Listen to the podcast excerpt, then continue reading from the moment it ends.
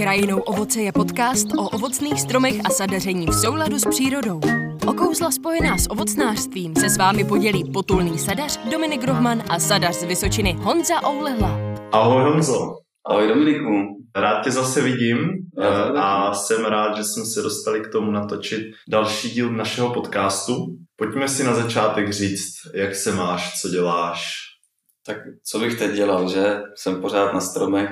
Když nejsem na stromech, tak uh, píšu teďka různé žádosti na granty, protože se postupně blíží termín, kdy se otevírají programy péče o krajinu. Hmm.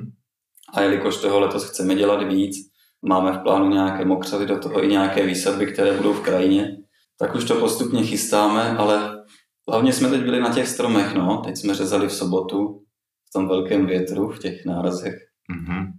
Tak to bylo opravdu zajímavý. Ne, jako dobrý, dobrý je to v tom pohledu vidět, jako co to dělá s těma stromama, protože ta paní, která, u které jsme řezali, tak byla dost jako zděšená, že ty stromy jdeme řezat v tom větru, tak já jsem říkal, že to je jedině dobře, protože stromy aspoň odlehčíme, že se nerozlámou, jinak to jako dost hrozilo. Na celé Vysočině, co jsme projížděli, tak eh, jsou popadané stromy v lesích. A mě dokonce popadaly výsadby doma, mm-hmm. které mám vysazené v jednom stromořadí. Tak já jsem se snažil to stromořadí udělat takovou nějakou low cost variantou, abych do toho nedával moc peněz. Mm-hmm. Tak eh, jsem použil dřevěné kůly ze smrku, akorát, že ta kvalita toho smrku je rok od roku horší. Tohle, co jsem použil za materiál, tak eh, je přímo kůrovcová kulatina, mm-hmm. jako velmi malých průměrů. Mm-hmm, a jasný. jak přišel ten velký vítr a to stromořadí je exponované vůči tomu větru, tak normálně po roce, po rok od výsadby, se mě ty kůly, které jsou třeba silné až 10 cm, zlámaly u země. Mm normálně by to drželo a ten stromek by to jako bez problémů drželo dál, ale ten velký vítr, koreště, když ty kůly byly silné, tak prostě upadaly na zem a říkal jsem si, že to asi není úplně dobrá varianta. Já jsem, můj plán byl takový, že to třeba po dvou letech budu vyměňovat a někde nestačil ani ten rok, jak to hmm. rychle stihlo uhnít, takže... A k, to, k tomu já bych dodal, že smrkové kůly jsou tou nejdražší variantou z mého pohledu když se to musí uh, tak často měnit. Hm. No a co, uh, jak se vám řezalo v korunách, když to s váma házelo ze strany na stranu? No tak samozřejmě u toho stromu jako hrozně pěkně jde poznat ten tlak toho větru, jo? Ta, ta plocha vlastně, za kterou najednou ten vítr bere. A ono to bylo tak, že celou dobu bez problému a pak najednou přišel ten náraz těch 90 km hodině, třeba 100 a s celým tím stromem to jako pohne, samozřejmě i s tím řezáčem, což je dost nepříjemný, když je člověk v ty koruně. Ale jako by jsme řezali vlastně od rána až do odpoledne a ne, že se na to dalo zvyknout, ale v momentu, kdy přišel ten náraz, tak jsem prostě chvilku jako měli pilku v pouzdře a čekali, až to přestane. No. Já jsem v lednu řezal taky za silného větru jeden obrovský ořešák a to teda jako bylo dost špatný. No. To, jsem měl fakt strach, jakože v těch, já nevím, deseti metrech nad zemí, když to přišlo, ten náraz větru, tak jsem jako trošku trnul. No my jsme naštěstí neměli žádný takhle veliký strom, mm. jo, a když jsme tam něco měli, tak jsme do toho ani nešli. Ale přijde mi ten vítr jako, že nebyl nic hroznýho ve srovnání s tím, že bylo jako 10 stupňů nad nulou, jo, takže my jsme měli podmínky, že sice pocitově nebylo úplně nejtepleji, ale pořád jsme jako na sobě neměli žádnou bundu, prostě dvě, dvě mikiny mm-hmm. a bez problémů se dalo řezat, takže jako nebál bych se toho a za těch větrů teda akorát bych si dával pozor na ty větší stromy, které se můžou rozlámat a padnout mm-hmm. někomu na hlavu. Pak to člověk akorát zkazí den. No.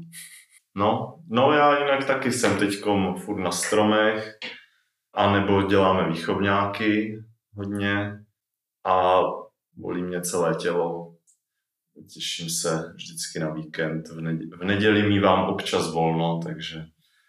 Já jsem paradoxně na neděli skoro nic nedával. Já tam jenom teďka v tom březnu tam budu mít roubování v neděli, ale už jsem si říkal, že to musím nějak jako odlehčit. Hmm. Protože ten loňský rok mě se stalo dvakrát, že jsem jako úplně ztratil schopnost něco držet v ruce. A neudržel jsem ani hrnek jo, s čajem. A to mně přišlo, že už je fakt hodně. ono se to stupňovalo, prostě ty svaly jako mě postupně odcházely, že jsem jeden den, tak jsem nebyl schopný jako líst v korunách, tak kolem druhé hodiny odpoledne, druhý den jsem řezal stejně náročnou akci a už v jedenáct jsem jako na tom byl špatně a třetí den už ráno prostě jsem ani neudržel volám, když jsme na, na místo. No. Tak letos jsem si říkal, že to musím víc prokládat, takže jsem to hodně dával, že máme třeba výchovné řezy a pak potom jsou velké stromy. Jo, takhle to nějak jako dáváme dohromady. No to, to já taky a taky si často říkám, že to je vždycky krátká ta sezóna, že tak se snažím dát všechno jakoby, nebo dávám prostě ty řezy jako docela nahusto s tím, že to relativně brzo skončí na konci března, no ale jsem se bavil s mojí kamarádkou, kolegyní Hankou, která říkala, no ale to říkáš po každé. Skončí březen, pak je sezóna mulčování, to vozíme hnůj a nakládáme se štěpkou a zamulčováváme stroje, eh, stromy. Pak je teda volnější léto, ale vlastně potom od září zase už začínají výsadby, přípravy výsadeb a skončí v půlce prosince a už je zase leden a zase řez, jo, takže vlastně e, sice člověk si říká, že ta sezóna řezu je krátká, sezóna výsadeb je krátká, sezóna mulčování je krátká, ale když se to poskládá za sebe, tak vlastně toho odpočinku je málo. No. Jo, tak tohle je věc, kterou jsme i tady v podcastu zmiňovali několikrát, tak je to krásný na ty sadařině, že se prolínají jednotlivé činnosti a není to pořád jenom o té, o té jedné. Já jsem ještě přemýšlel, jak to jako nějak zlepšit. Abych jako sadař, který ví, že má problém prostě s tím, s tou dlouhodobou fyzickou prací na v korunách stromů, a že na to nejsem zvyklý, že prostě přijde vždycky prosinec a ty svaly dostanou ohromný jako nápor, tak eh, letos, letos jsem dělal doma dětem lezeckou stěnu a říkal jsem si, že to je perfektní, že ji udělám jako i pro sebe a budu tam trénovat, abych potom na stromu byl fit a, a stejně to dopadlo tak, že jsem časově byl vytížený na to, že jsem se na tu stěnu dostal jenom s těma dětma opravdu párkrát, ale, ale jo, jako podle mě je dobrý to nepodceňovat, no. Pak si tam dát na to tu průpravu a hlavně i nějakou regeneraci, což já jsem dřív jako moc, moc nebral v potaz, ale je to fakt dobrý na dva, na tři dny vypnout a neřezat. A... No, rozhodně. Myslím, že by to měla být nutnost to dělat, jinak to pak může skončit třeba nějakým úrazem. No, tak eh, popojedem. Co je dnešní téma našeho? No my jsme si říkali, vzhledem k tomu, že to časově uh, se dost prolíná, tak uh, i v jarní sezóně mají otevřené školky ovocných dřevin a prodávají uh, ve stejném gardu v podstatě jako na podzim. No, ačkoliv my jsme to v tom podcastu zmiňovali víckrát, že není dobrý vysazovat na jaře, aspoň teda podle nás, že je všechno dobrý směřovat na podzim, tak uh, my jsme stejně dneska rádi věnovali ten podcast jarním výsadbám a povídali si o nich. Mm-hmm. No a proč, možná teda na začátek zhraňme úplně v rychlosti, proč si myslíme, že ty jarní výsadby nejsou úplně ideální? Tak jednoznačně ty praktické důvody ve školkách zůstává do jarní sezóny horší sortiment, je tam horší výběr a, a v některých školkách jsem to taky zažil, ne třeba ve školkách, ale i v zahradnictvích, tak třeba nejsou dostatečně zabezpečeny ty stromy, aby přežili ten nezdar, jako který probíhá v té zimě. To znamená, že někde třeba fouká vítr, mají nezakryté stromy kořeny, promrzne to, vyschnou. Takže do té jarní sezóny opravdu člověk vstupuje s tou nejistotou, jestli v té školce vůbec něco bude a když už, tak jestli tam zůstane něco kvalitního. To je jedna věc. Druhá potom, ta se týká samotného života toho stromku, protože když vysadíme stromek na podzim, tak on zažije menší povýsadbový šok, má víc vláhy, tam větší jako vláhová jistota, už si může přivyknout nějak na to stanoviště. Když ho vysadíme na jaře, tak eh, může přijít suchá sezóna, na jaře nebude pršet, ten stromek to těžko bude zvládat. No a potom ještě ta věc, kterou říkám zákazníkům, že prostě pokud chceme dělat jarní výsadbu, tak musíme dělat i hlubší povýsadbový řez. No a ten je tak jako radikální, že ten stromek zakrátíme v těch postranních větích třeba na tři pupeny a on za tu sezónu naroste do nějakého tvaru a velikosti, která je srovnatelná s tou podzimní výsadbou. Takže jako neurychlíme v podstatě na tom půl roce, když zasadíme něco na jaře a chceme to urychlit jako před tím podzimem, tak nezískáme vůbec nic. Dostaneme se do podobných jako rozměrů stromku. V některých případech to může být ještě jako menší, takže není to, není to jako nějak získaný půl rok, ale může to být i ztracený půl rok. Jo, takže... Jo, s tím naprosto souhlasím. No. V podstatě po těch jarních výsadbách hůř to roste, musí se to víc zalívat, aby to vůbec přežilo a sortiment ve školkách je prostě velmi omezený a není moc na výběr. Já jsem teď byl na Slovensku, vlastně u, u Ludavaše a Janka Veselého, pro nějakých pár kusů, které nám chyběly ve výsadbě. My jsme teď sázeli ještě v únoru a my jsme potřebovali opravdu jenom pár kusů a mm, když jsem tam přijel, tak eh, Ludo vlastně přede mnou ty stromky eh, v těch kořenech seřezával, aby mě opravdu ukázal, že ty stromky dobře přezimovaly a že tam je taková ta svěží barva. Pokud je něco hodně zahnědlého a je ten kořen suchý po tom zastřihnutí, tak uh, bych to z té školky ani dom nebral, protože to opravdu může dopadnout blbě. Takže i ten prodejce by se měl snažit jako prodávat těm zákazníkům kvalitní výpěstky, aby to potom nedopadlo, takže lidi si to třeba dobře zasadí, ale chyba nebyla v nich, ale v tom stromku, který prostě nevyroste. Mm. No, super. Pojďme teda teď se podívat uh, na tu námi doposud opomíjenou část výsadeb, bych tak řekl, a tím je výsadba ovocných keřů. Protože jsme si vlastně říkali, že keře třeba i v těch menších zahradách, tak určitě na jaře lze sázet. Vlastně si myslím, že je lze sázet i v průběhu roku, v průběhu vegetace.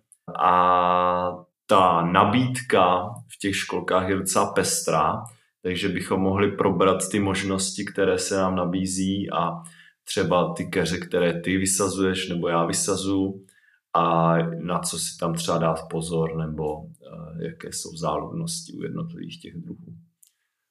Super, jako podle mě, uh, abych lehce zpropagoval ty ovocné keře, jo, tak je to věc, která jde sázet právě při těch jarních výsadbách, nebo jak si říkali v průběhu toho roku, ty keře jsou super v tom, že oproti ovocným stromkům, tak keře plodí jako velmi brzo a rychle se jako odvděčí tomu, tomu, kdo je vysadí.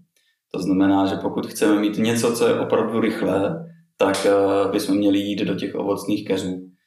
Ta plodnost nastává velmi brzo a zároveň je to jako věc, uh, já to tak říkám lidem, že pokud chceme založit někde nějaký sad a chceme z toho mít už nějaký užitek jako víceméně hned, tak eh, jsou keře, které můžou plodit klidně už rok po výsadbě. Jo, už to nějak začne eh, tomu, kdo má zájem o nějaké samozásobitelství, dávat smysl, že nemusí čekat na té zahradě, než uplyne nějakých jako deset let u odrůd, třeba u rušně u špinky, jako deset let budeme čekat, než zaplodí. Mm-hmm. To je pro spoustu lidí velmi dlouhá doba. Samozřejmě jsou odrůdy stromku, který plodí dřív, eh, někdy stromek zaplodí po čtyřech letech, typový podnože taky plodějí dřív, jo, všechny ty malé stromky v intenzivních výsadbách. Ale ty keře jsou fajn v tom, že dokáží dobře růst a spousta keřů je velmi houževnatá, že nepotřebuje jako nějakou extra, extra velkou péči, že bychom je třeba museli nějak přihnojovat nebo zalévat. Mm-hmm. Takže za mě, za mě keře obrovský plus a teďka se můžeme klidně no. pustit do jednotlivých druhů tak mi řekni, jaký nejoblíbenější keř sázíš nejčastěji. Nebo co je tvůj nejoblíbenější to je, to je, dost, to je dost záludná otázka, protože já to musím poznamenat. U mě, jako u osoby, je hrozně náročný ptat se mě třeba na nějaký chuťový jako požitky z čehokoliv. Protože já jsem jako dost známý tím, že dokážu sníst kde co. A klidně nemám problém jíst něco v krajině. To je, to je docela legrační, protože posledně jsme se bavili s mojí mámou, která má farmaceutické vzdělání. A já jsem se jí ptal na to, jak moc je jedovaté melí bílé. Mm-hmm. Protože si mi říkal, že by si to netypla, ale že jí melí bílé chutná jako bílý rybíz. a tak to byla docela plamená diskuze, protože, protože asi, já nevím, hrst třeba plodů jí melí, jako je jedovatá. Jo, ačkoliv třeba moje máma žila v tom, že jí melí je jedovaté prostě už jako jedna kulička. Jo, ale já třeba jím, co jim v krajině jako z divokých dřevin, tak hodně mám rád šípky, takové ty přemrzlé. Nemám problém si dát třeba klasické hlohy, ne žádné velkoplodé, ale opravdu ty, co rostou v krajině. Dá se jíst klokoť speřený, což málo kdo ví. On má takové malé, jako v takových uh, mošničkách má malé plody, které vypadají jako nějaký malý oříšek. A ten, když se rozlouskne, jak to chutná podobně jako třeba pistácie. Ale rád jim jako i jeřáby, klasický jeřáby vlastně, které rostou u cest, ne žádný šlechtěný jeřáb, ale opravdu ten jako trpký. No ale ten je taky uh, nejedlý. Jeřáb tačí. Ten by se měl uh, tepelně zpracovat, pokud by. No tak správně by se měl, ale samozřejmě, jo, já si myslím, že to může způsobit možná tak nějaké svírání, jako, mm-hmm. že to je třeba nepříjemné. Ono, málo kdo by toho snědl asi hodně, jo. To je tak jako, že no. člověk si dá pět kuliček. To, je, to já mám jednu dobrou historku, eh, to jsem šel se svou asi tehdy pětiletou sestrou eh, takhle eh, po krajině na výlet a snědli jsme trochu kuliček bezučerného, mm-hmm. který vlastně v syrové podobě je taky nejedlý. A ona snědla třeba hrst těch kuliček a pak jsme přišli domů a začala strašně zvracet, mm-hmm. tak, tak, mi, tak jsem chvíli byl trošku uh, nesvůj uh, z tady z té situace, ale naštěstí to nebylo nic mm-hmm. závažného. No. Takže jsem no, vyzvracela a bylo to v pohodě. Jako u toho bezučerného, tak uh, tam je podle mě důležité, jak, moc on dozraje. Podle mě nejlepší jako ten bezčerný, ten, co roste divoce v krajině, jíst v momentu, kdy on opravdu jako téměř padá na zem Což je jako i ten moment, kdy ho nejvíce žerou drozdi nebo kosy. Ale pak je jako sladký, opravdu chutná dobře. Já jsem jako z toho nikdy nezvracel, ať jsem ho třeba snědl jako, já nevím, kolik toho mohlo být, třeba tak pět hrstí plný. Aha. Jako, že to bylo fakt hodně. A ono to člověka taky přejde jako za nějakou dobu, protože ho to prostě svírá v krku. Po většina těch věcí, která roste v krajině a i nějakým způsobem jedovatá, tak eh, tak by toho člověka asi moc jako nesnět. Nebo jsou věci, které prostě bych já jako nejedl, proto, nebo ani dítě by nejedlo, protože na tom nic moc zajímavého není. Třeba ptačí zob chutná jako mouka. Jo? Mhm. Ten, ten, je, ten je sám o sobě naprosto jako nezajímavý, že prostě člověk si řekne, a tak to je jedovatá kulička, prostě něco hroznýho, ale kdyby si toho dal někdo pět kuliček, nic se nestane. Ale jako těch pět kuliček by stačilo na to, aby si rozmyslel, že to bude jíst, protože to jako moc zajímavý není. No. No ale teď pojďme se vrátit k těm jedlímkařům. No já jsem teďka a... zmiňoval taky jedlékaře. to... Eh, no ale eh, z těch, co sázíš, tak... Jo, z těch, co sázím, tak já co mám... máš rád? Já mám hrozně rád asi podle toho, jako kdy co zraje, protože je období v roce, kdy mám nejradši muchovník a je to nejoblíbenější keř na světě. Pak ten muchovník dozrává, máme ho strašně moc a je to keř, který jako nejvíc nesnáším, takže je to asi dost variabilní podle toho, podle toho termínu. Ale jestli něco mám fakt hodně rád, tak to jsou aktinidie, jako vlastně kivy, které, takové to maloplodé kivy, má, málo kdo to zná. U nás se dá pěstovat i kivy, které je opravdu velké a chlupaté, ale opravdu v těch teplejších polohách a ještě tak, aby to bylo chráněné. Ale existuje mrazovzdolné kivy, které se dá sázet eh, i na Vysočinu, třeba do 600 metrů. A to mě, to mě chutná fakt hodně. Mhm. Já mám třeba z takový oblíbený keř, vždycky říkám jako myšpuly, protože to je ovoce, které dozrává jako poslední, eh, de facto se dá sklízet na Vánoce, eh, sklízí se přemrzlé a eh, taková už de facto marmeládka, jednohubka. Takže to, to, když se mě někdo zeptá, tak vždycky řeknu myšpuly. No, mě zrovna u té myšpule, já, první moje zkušenost, která souvisí s myšpulí, je velmi silně pozitivní. To je tak, když jsem mi ochutnal poprvé v životě. A vtipná na tom bylo, že my jsme zrovna s kolegou Tomášem tu myšpuli sázeli. Sázeli jsme ji a v životě jsme ji nejedli. A ten pán, kterého jsme ji sázeli, tak nám ji nabídnul, že ji zrovna někde sehnal.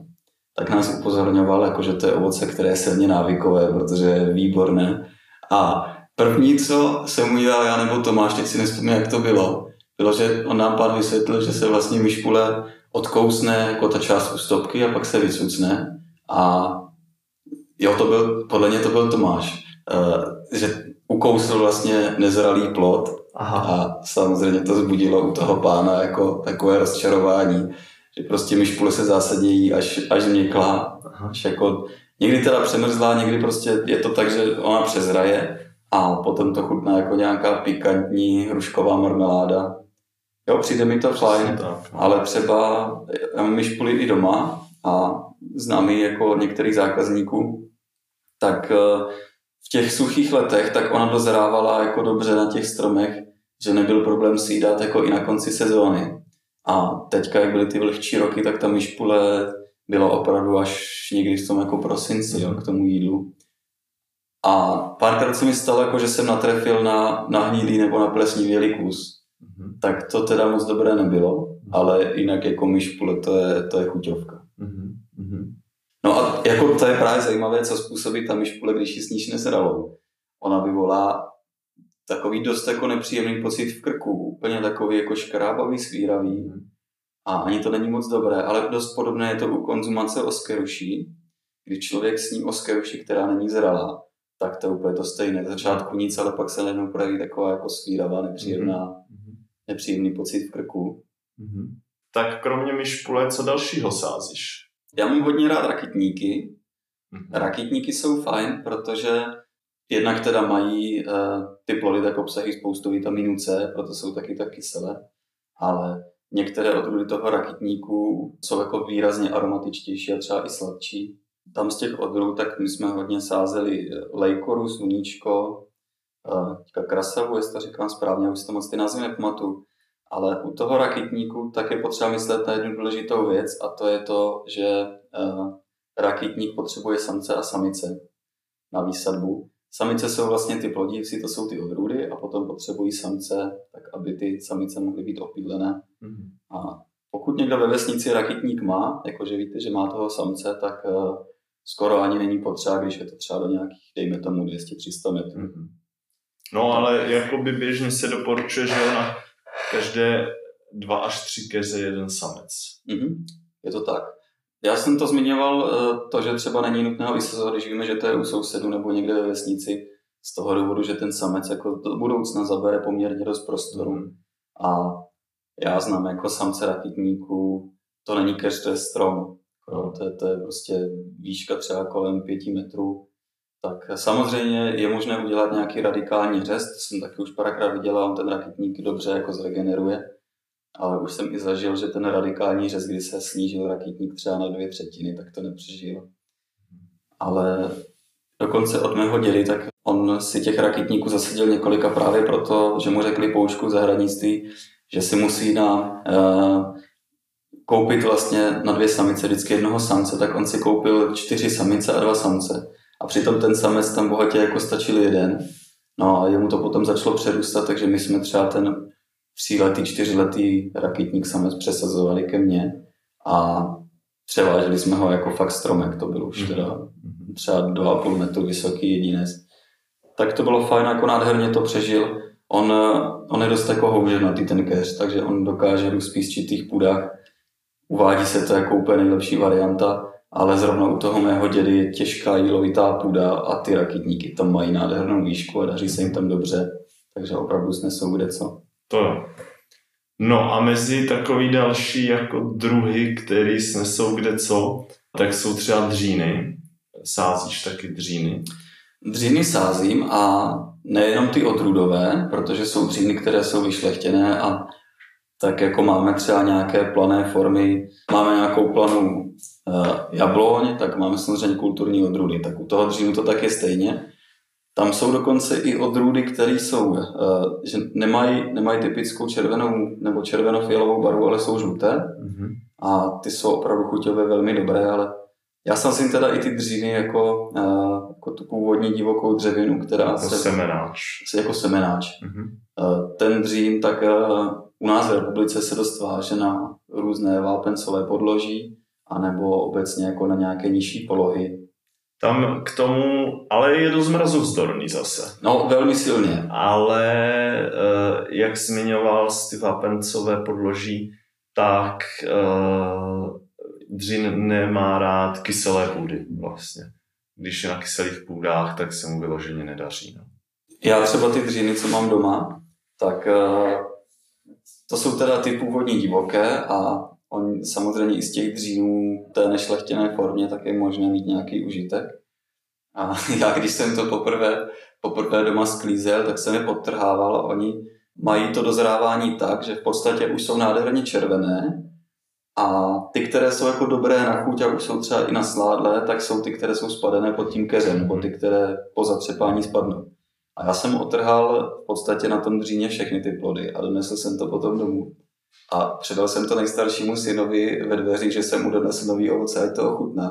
A já jsem mu to, to bylo legrační, protože já jsem mu to předal v těch dveřích a šel jsem ještě něco pracovat a za chvilku jsem viděl, jak se ty dveře otevřely. A jenom z té misky ten dřín vylítl jako z těch dveří ven, protože to ten Indra vůbec jako nechtěl jíst, že mu přišlo dobrý jako sníst prostě dva, dva plody a pak to přišlo natolik nezajímavý, že to vyhazoval pryč. No. Hmm. A potom, když dozrajou, tak jsou dobrý. A dřína se vysazuje často i do měst nebo do vesnic zapěstovaný jako strom. Hmm, hmm, určitě. Třeba tady dneska jsme v Brně a v Brně v Lužánkách je vlastně dřínu docela dost. No.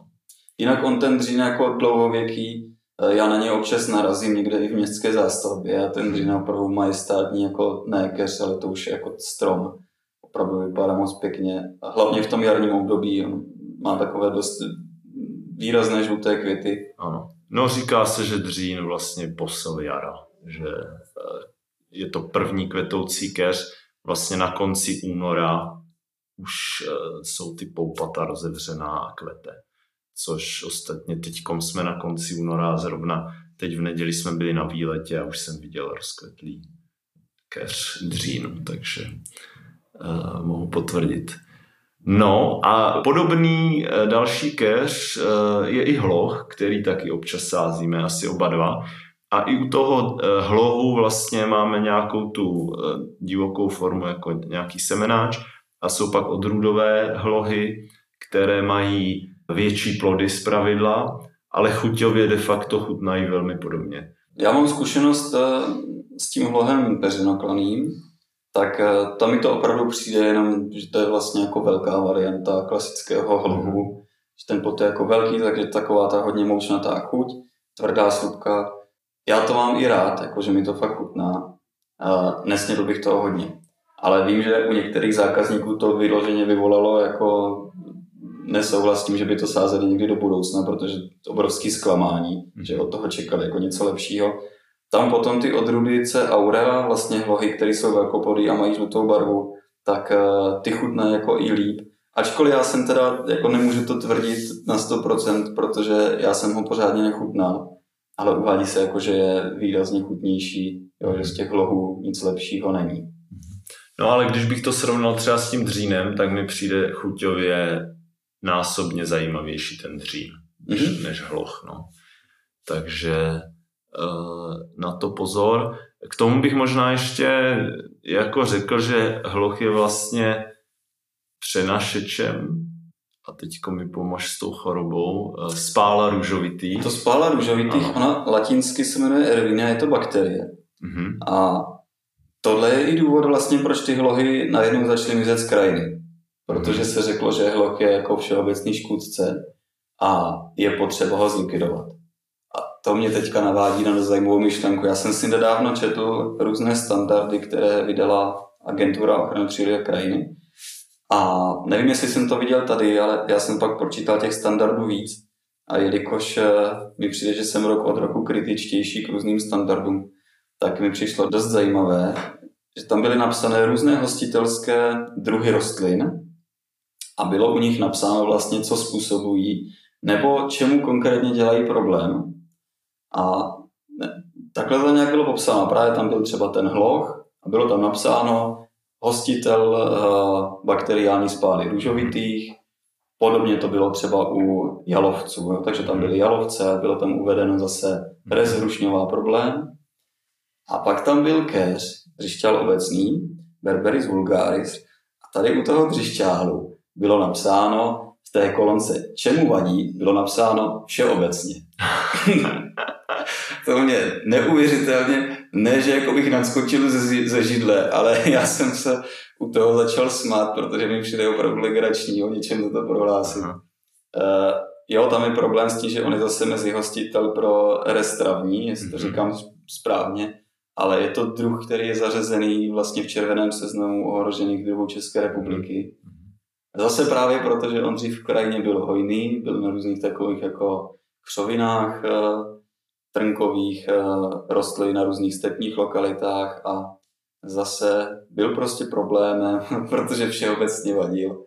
Takže se všeobecně skoro všude vykácel. Mhm. A jak když ten břišťál někde potkám, tak z toho mám radost a přijde mi, přijde mi dost, jo, ještě kdybych se vrátil k tomu seznamu, tak tam byl zase uvedený brslen evropský a ten zase na něm, na něm sídlí jako mšice, která se potom přesouvá na zeleninu. Mhm. Jo, tak eh, jako chápu to, že tohle je jako velký problém, ale podle mě by to nemělo znamenat, že to jako nikam do krajiny sázet nebudem. Protože teďka to důležité jako proč. Protože zrovna ten, eh, ten dřišťál, tak eh, spousta dřišťálů, není to teda ten dřišťál obecný, ale je to dřišťál Thunbergův a jsou to i další druhy, tak se ve velkém sází do měst. A nevidím jako důvod vlastně, proč se toho tolik bát v té krajině, když je to ohrožený keř, který tam má co dělat. Mhm. A když se ve městě jako sází a regulace tam je úplně jako minimální. Mhm. Takže si myslím, že tady tyhle ty druhy, které se dostaly na seznam toho ohrožení, by se do té krajiny měly vysazovat. Podobně si myslím, že panuje i averze vůči jalovci, ale zrovna ten jalovec obecný, ten, co do krajiny patří, který je původním druhem, tak eh, nemá serzí hrušňovou nic podobného, akorát to má v rodině, že jeho rodinní příslušníci jako, jako jeho, jeho strček a teta, co jsou různý, i různé jiné jalovce, tak ty prostě přenášejí res, jo, res hrušňovou. A on je v tom naprosto nevinně a do té krajiny by se měl vracet, bylo by to jedině dobře. No a zpátky k tomu blogu, to znamená, seš toho názoru, že jako sice je přenášečem té bakterie spály růžovitých, ale do té krajiny prostě patří. Já si myslím, že ano. Zase neříkám, pojďme, pojďme ve stovkách kusů vysazovat u každé vesnice hlohy, ale pokud někde zakládáme uh, keřovou výsadbu, která do té krajiny patří, tak uh, pokud se budeme omezovat v tom, že hlohy tam dávat nebudeme a podíváme se do toho, co v té krajině normálně roste, tak těch hlohů tam je dneska už zase spousta. A rozhodně si myslím, že tam patří, že by tam být měli. Super, no. Pojďme trošku dál. Už jsme zmínili teda dřín, hloch, eh, bezčerný, eh, u bezučerného tam vlastně taky lze eh, nějaké odrůdy. Jo, zase tam u toho bezu, tak já mám zkušenosti s dvěma odrůdama. Jedna se jmenuje Hashberg a druhá Sampo. Zrovna ten Hashberg tak je jako nej, nejpěstovanější odrůda asi v Evropě toho černého bezu.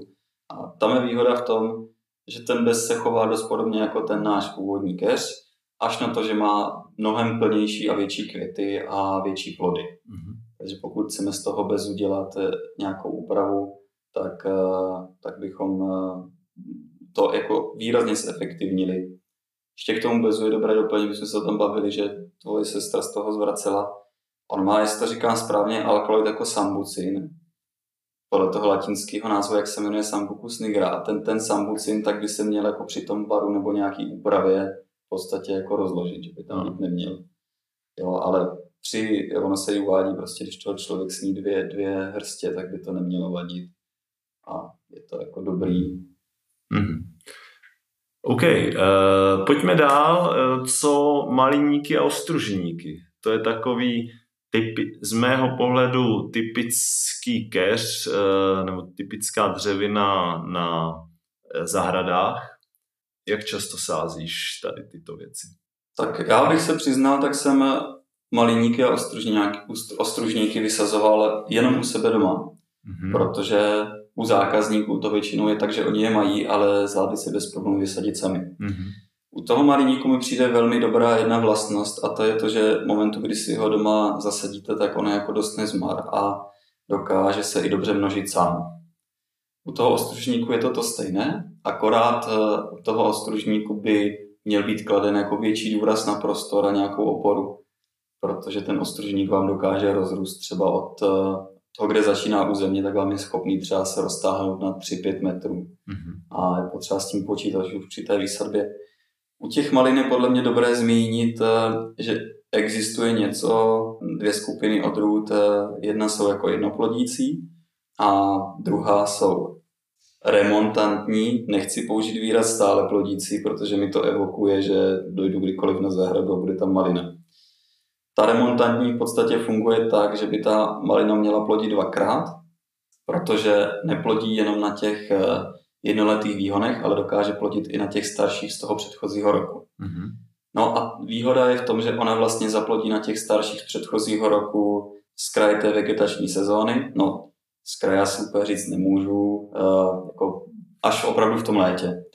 A potom zaplodí po druhé, uh, dejme tomu někdy třeba na přelomu srpna, září, a pak se ta plodnost jako přesouvá ještě do těch pozdějších měsíců, protože ty plody jako dozrávají postupně a tím, jak není velký teplo, tak oni fakt jako postupně jedou a není to, že by ta úroda byla naraz. Mm-hmm. Uh, někdo, kdo si koupil ty remontantní odrůdy, tak právě byl nespokojený s tím, že když potřebuje dělat malinovou šťávu, tak z toho tu šťávu pořádně neudělá, protože ta plodnost je jako strašně daleko od sebe, že to jde mm-hmm. postupně. Ale my máme doma vlastně mix, máme i jednou plodící, i ty remontantní. A u těch remontantních odrůd máme i žlutoplodící malinu, která je jako chuťově naprosto srovnatelná s ostatními malinama, ale má akorát žlutou barvu. No a co mi přijde fajn, eh, že nám ty remontantní odrůdy vlastně dozrávají v průběhu toho září a někdy nám to vydrželo, že byly maliny ještě kýdlu jako v, eh, na přelomu listopadu a prosince. Hmm. Až takhle dlouho se to dokáže jako protáhnout a to samozřejmě pro děti je úplně perfektní když si můžou uzobnout někde malinu venku a mm. už je to období, kdy nic jiného jako není, maximálně třeba ta myšpule. A potom samozřejmě jako opomíjím všechny ovocné stromy. Jo, tak jako samozřejmě, že jsou, uh, že jsou jablka, hrušky a různé slivony a tak podobně, ale, ale ty maliny mi přijdou fajn, že prostě to dokáže takhle dozrávat. Mm-hmm. No da, eh, dalším takovým keřem, dalo by se říct, který dozrává v tom pozdním podzimu, tak eh, je réva vina. Že tu bychom sem taky mohli zařadit.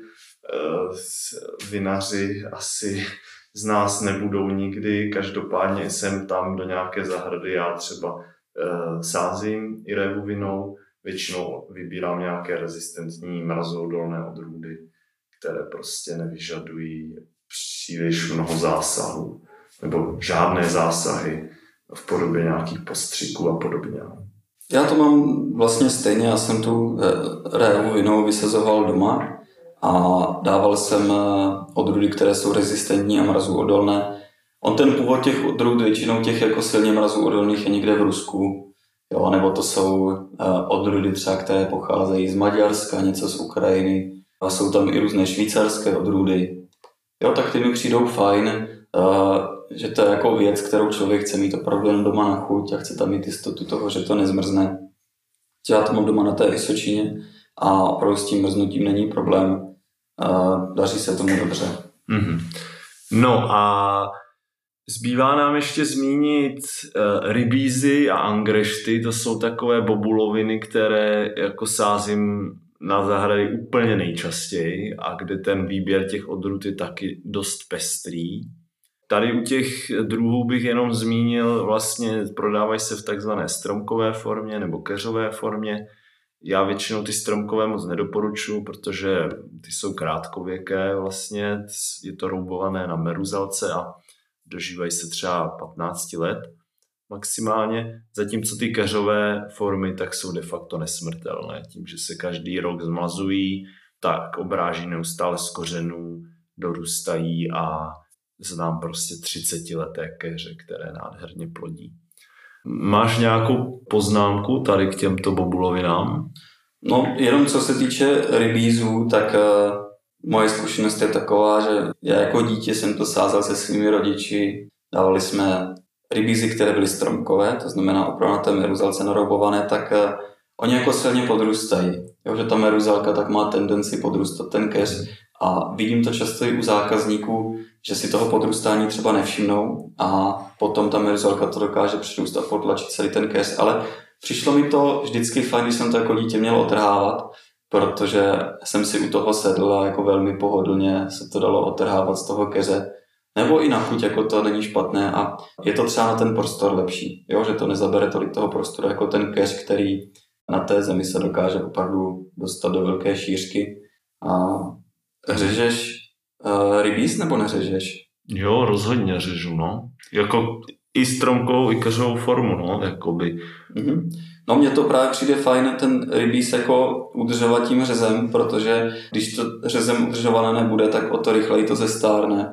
A často se tam rozjedou lišejníky, které jako samotnému tomu eh, keři nic nespůsobují, ale dokáží třeba zastínit pupeny jo, a potom to ovoce nevyzrává tak dobře.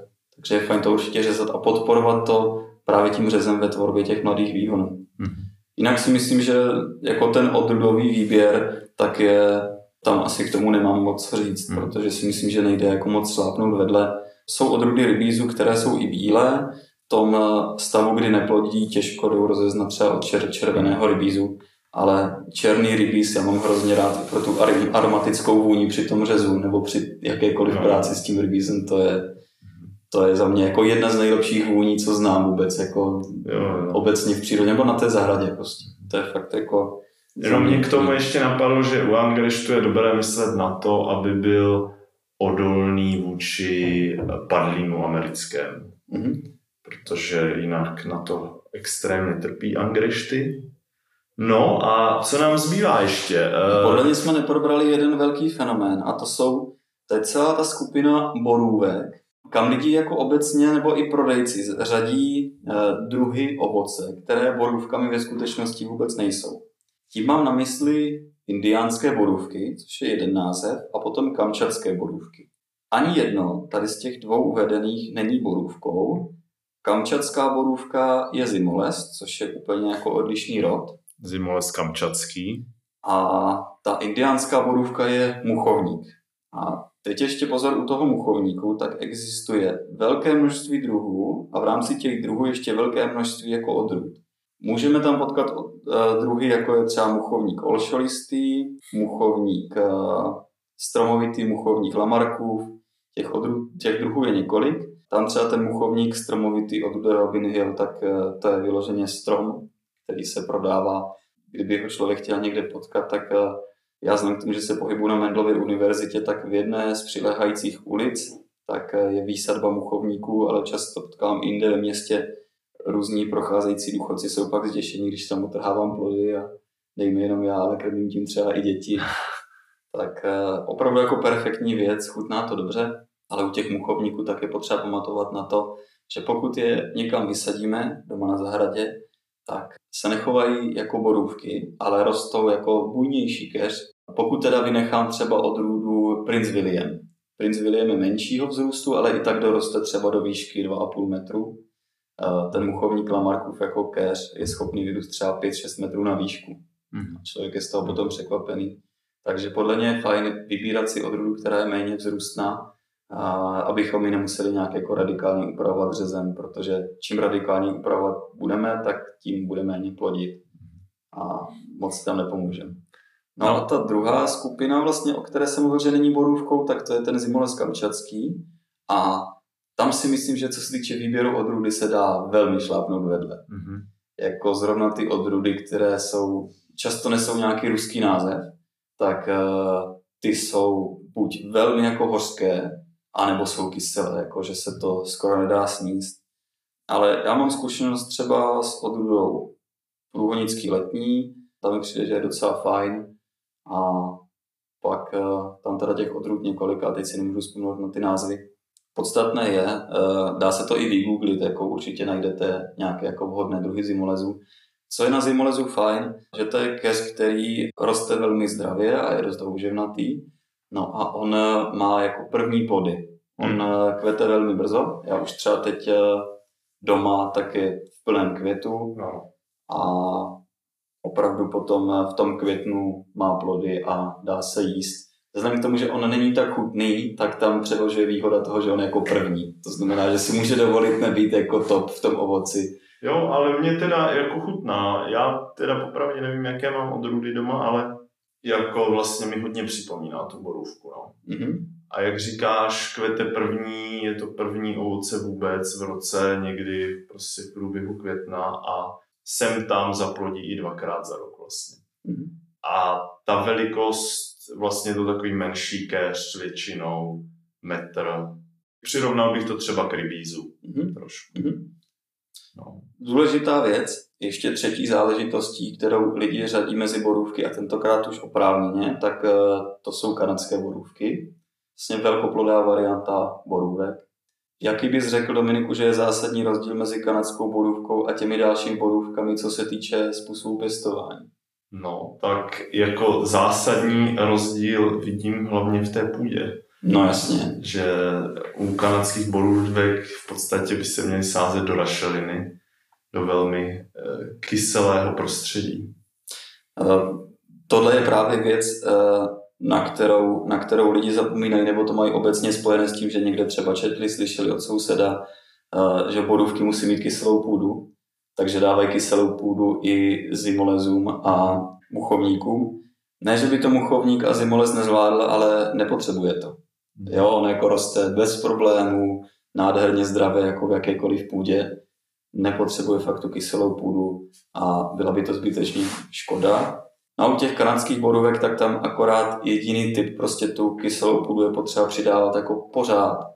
Protože existuje jedna taková, za mě je to fajn, schopnost půdy, že každá půda má nějakou schopnost odolávat výkyvům pH. Že prostě po nějakém čase dokáže to pH vrátit zpátky do normálu tou svou mikrobiální aktivitou. Mm-hmm. Takže někde se třeba stává, že odchází kanadské borůvka, je to jenom čistě proto, že ta půda dokázala vyrovnat to pH zpátky. Mm-hmm. Už prostě uplynula nějaká doba od té aplikace, třeba té rašliny nebo jiného kyselého substrátu. Mm-hmm. Takže je dobré to doplňovat. A neříkám vyloženě dávat tam hnojiva, ale, ale doplnit tam prostě ten kyselý materiál, aby se těm borůvkám dařilo. Mm-hmm. Super. No a pak jsme uh, úplně zapomněli na lísku, kterou teda já třeba do krajiny docela často sázím. Má to, že jo, atraktivní plody. Na druhou stranu jsou to atraktivní plody i pro spoustu uh, dalších živočichů, ne pro člověka. Takže často mi lidi říkají, že sice mají krásné lísky, ale z plodu nemají vůbec nic, protože všechno vezme veverka nebo nějací ptáci. A u těch lísek zase je tam, buď se dá zase nějaký semenáč, anebo jsou různé odrůdy lísek, velkoplodých, červenoplodých a podobně. Za mě je to podobně jak u třeba toho dřínu, jako čím větší ty plody jsou, tak zpravidla tím menší intenzitu chuti mají. Jo, to znamená i ty lísky, tak pokud mám uh, plody z nějakého semenáče, tak sice jsou malinkaté, ale chuťově vlastně mnohem intenzivnější než třeba ty různé odrůdy. Ty lístky mají jednu obrovskou nevýhodu, teda obrovskou výhodu. Uh, za mě je to v tom, že se dají jako dobře zmlazovat, že prostě když ten keř jako přeroste, tak pokud bychom udělali nějakou řadu z lísek pro dlouhou výsadbu, měli tam třeba 50 kusů, tak si můžeme dovolit to postupně obměňovat ne, že bychom je eh, celé jako zrušili, ale prostě je seřízneme na nějakou výšku a ty lísky znovu obrazí a postupně si tak doplňujeme. Eh, je to způsob toho pařezinového lesa, jo, že si můžeme ty lísky takhle postupně zmlazovat a oni nám nezaberou pak tolik prostoru a zároveň jako nějak extra nezastarávají. Mm-hmm. Uh, no a vedle lísek ještě do krajiny docela často sázím hloč, hlošinu okoličnatou, což je takový jako velmi bujně rostoucí keř. V permakultuře se používá jako keř, který produkuje spoustu dusíků do půdy, jako takzvaný dusíkáč. Ale uh, já ho mám rád hlavně kvůli tomu, že prostě roste rychle, daří se mu víceméně všude chodou okolností vlastně v Americe je to invazní druh, takže tam se šíří nekontrolovatelně, u nás to naštěstí nehrozí. Ale ty plody jsou sice úplně malinkaté, to jsou třeba půl centimetrové kuličky, ale vlastně chuťově velmi dobré. No. Mě ta hlošina taky chutná. Já třeba do té krajiny jako moc nedávám. Jo, třeba někam na zahrady, tak uh, mně to přijde jako příhodnější. A jako chuťově mi to přijde fajn, no. ale zase musí dozrát, no. Musí to být opravdu dozrále, což nevím, jako v jakém termínu to zraje u tebe ta hlošina. No, někdy na podzim, září, říjen spíš. No. Že ono člověk jako zmátne, že ty plody už tam jsou, jo, tak by jo. jako neradši jedl, ale, ale mně to přišlo, že u nás to na té Vysočině to bylo třeba až někdy prostě na přelomu září, října, jako jedlé, no. A pak tam jsou i různé vlastně v těch uh, vysazovaných keřích, tak jsou i různí exoti v úvozovkách, druhy, které k nám přišly prostě někde ze zahraničí, nebo to jsou druhy, které jako se zatím nikde moc nemnoží, což je případ jedné popinavky, která se jmenuje klanopraška čínská. Latinsky je to jednodušší na výslovnost, tam se jmenuje šizandra. A ta šizandra, tak oni se uvádí, že má dohromady snad pět nebo šest chutí. Mm-hmm. Mně to přijde, že to je synonym, protože jako zrovna moc dvakrát dobrá není. takže, takže jako udává se, že je jako velmi, velmi léčivá, ale mě to třeba moc, moc nechutná a jedna moje známa tím straší děti, že když budou zlobit, tak jim bude dávat šizandru na jídlo. tak mi to přijde legrační. Existuje růže dužnoploda, vlastně vyšlechtěná odrůda, která oproti té klasické naší růži, co roste v krajině, tak má ty plody výrazně větší a pokud z toho chce dělat člověk marmeládu, tak je to, je to efektivnější. A dost se objevuje název uh, muďoulu trojlaločného, a nebo proto je ještě, ještě jiný název. Banánovník severu. Ano, ano. Banánovník severu. To je, přijde mi, že komerčně to zní mnohem lépe. Máš s tím nějakou zkušenost? No, e, popravdě ne. Vlastně nikdy jsem to nesázel, ani jsem to nejedl. Vím akorát, že vlastně Radim Pešek to e, prodává, e, jakože mělo by to přežít mrazy u nás. Má to vlastně takové menší plody, 5 až 10 cm bych řekl. A podobá se to trošku tomu banánu. No. Mm-hmm. Já vím u toho jako jednu podstatnou věc, že to je docela drahá sazenice, mm-hmm. protože to není úplně jednoduché vypěstovat. A jako rozhodně pokud chce někdo zkoušet, tak, eh, tak asi proč ne. Ale já s tím taky jako zkušenost moc nemám. Mám třeba zkušenost s kustovnicí čínskou, mm-hmm. věc, které se říká goi, nebo goji, já nevím, jak je správně ta mhm. výslovnost. A tam se mi stalo, že poprvé, když jsem ji kupoval, tak mi ten prodejce prodal uh, ne kustovnici čínskou, ale kustovnici cizí, což je invazní keř, uh, který do České republiky nepatří. Byl to asi nějaký jako marketingový trik, Aha. jak prostě prodat něco, co zrovna jako frčí a neměli to skladem. Ale u té kustevnice tak mi přijde, že dneska už to je lepší ze začátku, deset let třeba zpátky, tak se semka vozili odrůdy, které nebyly moc dobrý na jídlo a opravdu se to jako nedalo téměř sníst, bylo to hodně jako, jak to zase popsat tu chuť, takové jako zase svíravé, taková pachuť, jako když jí člověk eh, třeba zelenou bramboru, mm. jo, mhm. nebo prostě něco jako z toho, z takové té chuti toho lilku dozralého. Já bych vždycky to přirovnával k chuti nějakého jako planě rostoucí, planě rostoucí rostliny, ale to nikdo nezná, protože to nikoho napadlo jíst, no, tak to bohužel nemůžu přirovnat. Jo, třeba jako Lilek podně chuť zase jedna jako z těch jedovatých věcí, tak chutná dost podobně jako, jako kustovnice čínská v těch, v těch původních jako odrůdách, co se semka vozili. Dneska už to je lepší. Já co jsem mi chutnal posledně, tak, tak ta byla fajn. Ta nebyla špatná. No a zbývá nám poslední eh, asi dva body a tím prvním je aronie, to znamená temnoplodec česky, neboli uh, jeřáb černý. Jo, on ten název je dokonce temnoplodec černý, tam, ano. tam si to české sloví ještě jako umocňuje, umocňuje tu černou barvu. Ne, oni, aronie jsou fajn v tom, že jsou zase velmi zdravé a většinou, když je něco hodně zdravé, tak to nechutná úplně všem. Jo, u té aronie mi přijde, že fakt spoustě lidem to bude vadit, že ta chuť je prostě Oproti tomu jeřábu je dost odlišná, že mi přijde ta chuť jako naprosto specifická, že bych řekl, že prostě chuť aronie, chuť aronie, asi to nejsem schopný k ničemu přirovnat. Tak je to taková jako trpká chuť, ale zároveň trošku možná po borůvkách, mm. jo. Na... A mě to, mě to vždycky naláká, že když jdu po zahradě, tak eh, ona ta aronie vydrží opravdu na tom keři nebo stromku velmi dlouho jako zralá, že nespadne.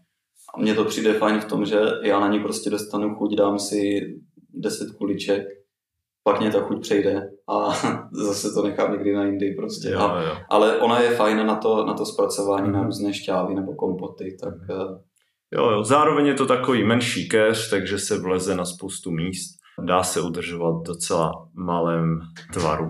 No a poslední uh, věc, kterou jsme si tady vypsali, tak uh, je fíkovník, který teď třeba na Jižní Moravě se docela začíná pěstovat. Já ho mám sám na dvorku a vlastně ty první roky nejdřív nedozrává, ale potom, když je starší ten keř, tak běžně u nás dozrává. Co je důležité říct, vlastně množí se, myslím, pouze jedna odrůda u nás, která vlastně je schopná venku přezimovat a všechno jsou to vlastně klony té jedné odrůdy. E, to znamená, e, nejsou to ty šťavnaté fíky z Chorvatska, ale ty plody jsou fialové, že jo? Hmm. Nejsou tak světle zelené, jak z těch jižních zemí. No mě u toho fíku přijde důležité, že ty jsi zmiňoval, jako, že to je klon.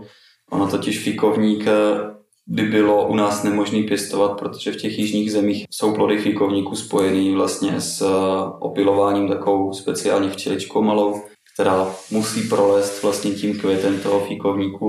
U nás ten druh nemáme toho mizu, takže by to jako úplně nešlo. Našla se jako odrůda, která to nepotřebuje, mm-hmm. a mhm. takže se naklonovala nějakými oddenky se prostě rozmnožuje a proto to jde pěstovat i u nás. Mm-hmm. No a ještě jsem si vzpomněl, že tady nemáme jednu věc a, a to je kdouloň, kterou jako samozřejmě lze pěstovat eh, jako strom, ať už čtvrtkmen nebo polokmen, ale já teda často kdouloň eh, vysazuji jako keř, to znamená nechám ji rozjetovat od země a vlastně je to takový jako kompaktní eh, čtyřmetrový keř, který má krásné žluté plody, které se opět nedají jíst, ale kdouloň vlastně je dost atraktivní v tom, že se zpracovává na marmelády a vlastně sbírá se až na konci října. Eh, a já třeba mám hrozně rád pečenou kdouloň. Jo, dám si ji do trouby a pak je to moc dobrý.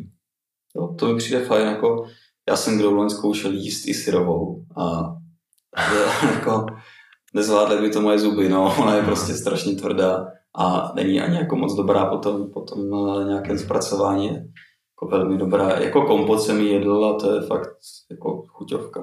Mm-hmm. No dobrá, to jsme teda probrali všechny keře asi ne, co se dají sázet, ale řekl bych takový ty hlavní, co aspoň já jsem kdy sázel, nebo co třeba právě nabízí uh, Radim Pešek v Bojkovicích, v Bílých Karpatech ve své ovocné školce a které jsou vlastně vhodné z mého pohledu jakoby uh, do té naší krajiny, nebo ne do krajiny, spíš uh, do našich podnemních podmínek.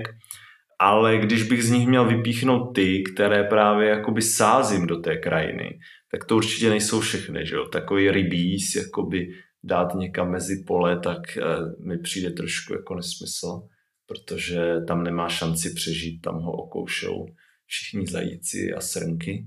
Takže který ty z těch keřů dáváš do krajiny vyloženě? Mně přijde, že se to nabízí i samo, že třeba ta líska velkoplodá vůbec není problém. Hmm. Eh, ona dokáže i výborně udělat nějaký větrolam, to je fajn. Rozhodně si myslím, že dříny by do té krajiny měly patřit eh, Samozřejmě záleží jak kde, někde totiž dříny jsou úplně původní, jo, třeba v těch vyšších polohách, tak mm-hmm. to asi úplně vhodné není. Ale dávám i do té krajiny aronie, jo, tak, mm-hmm. taky jsem to měl, nebo ty myšpule, ty jsou fajn. Mm-hmm. No a potom eh, z těch ostatních vlastně, co jsme jmenovali, tak uh, už mě tam asi nic, co bych do krajiny dával, téměř nezbylo. Mm-hmm. Možná ještě ty hlohy, jako. Jo.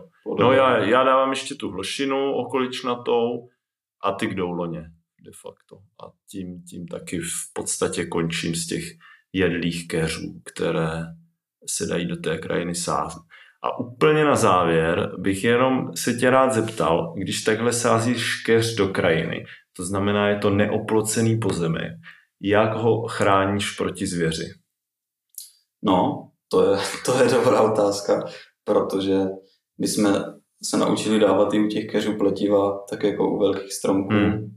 A je to teda ze začátku dost nepraktické, pak jak ten keř už přeroste na nějakou velikost, že třeba se nedokáže ta zvěř dostat k tomu kmínku nebo k tomu středu toho keře, tak pak už eh, ten keř nemá problém a zvládne to. Třeba zrovna u těch lísek, ty lísky, jakmile vyrostou, tak už jsou úplně bez problémů a jo, jo. nepotřebují tu ochranu. Ale hmm. důležité je, že tu ochranu prostě ze začátku potřebují, protože ten tlak zvěře to dokáže úplně zlikvidovat. Hmm. Souhlasím s tebou, jako já jsem to řešil vlastně v předcházejících dvou letech docela intenzivně, jak ochraňovat ty keře a de facto jakoby ochrana toho keře stojí trojnásobek toho, co ten samotný keř potom, protože nepřišel jsem na žádnou lepší variantu, jak to dělat, než kvalitní pletivo. Prostě dáváme třeba smrkový kůl, tak, aby to tam vydrželo 2-3 roky, aby to pletivo drželo u toho keře 2-3 roky, a, takže to pletivo připevňujeme k tomu kůlu, a, ale je to potřeba, jinak nám to zající sežerou. Moje zkušenost je ještě taková, že já jsem přemýšlel nad tím, že pichlavé keře jsou bez problémů. Tak někde jsme vysazovali do krajiny rakitník mm-hmm. a ten rakitník byl týden po výsadbě odrbaný od srnce. Mm-hmm. Jo, pichlavá věc, která jako já bych srnec tak mě v životě nenapadne i tohle to zrovna odrbat, ale mm. z nějakého důvodu prostě do toho šel, takže a oplocovat klidně pro jistotu i to, co třeba ty, ty trny nebo kolce má, protože ta zvěř to může jako klidně zlikvidovat. Určitě, souhlas s tebou. No. Raketníky taky dávám občas do krajiny. Super, tak jo Honzo. Myslím, že toto je náš nejdelší díl, tak doufám, že to všechny eh, bavilo, nebo bude bavit a eh, budu se těšit u nějakého dalšího dílu. Já taky. Tak se měj hezky, ahoj. Ahoj.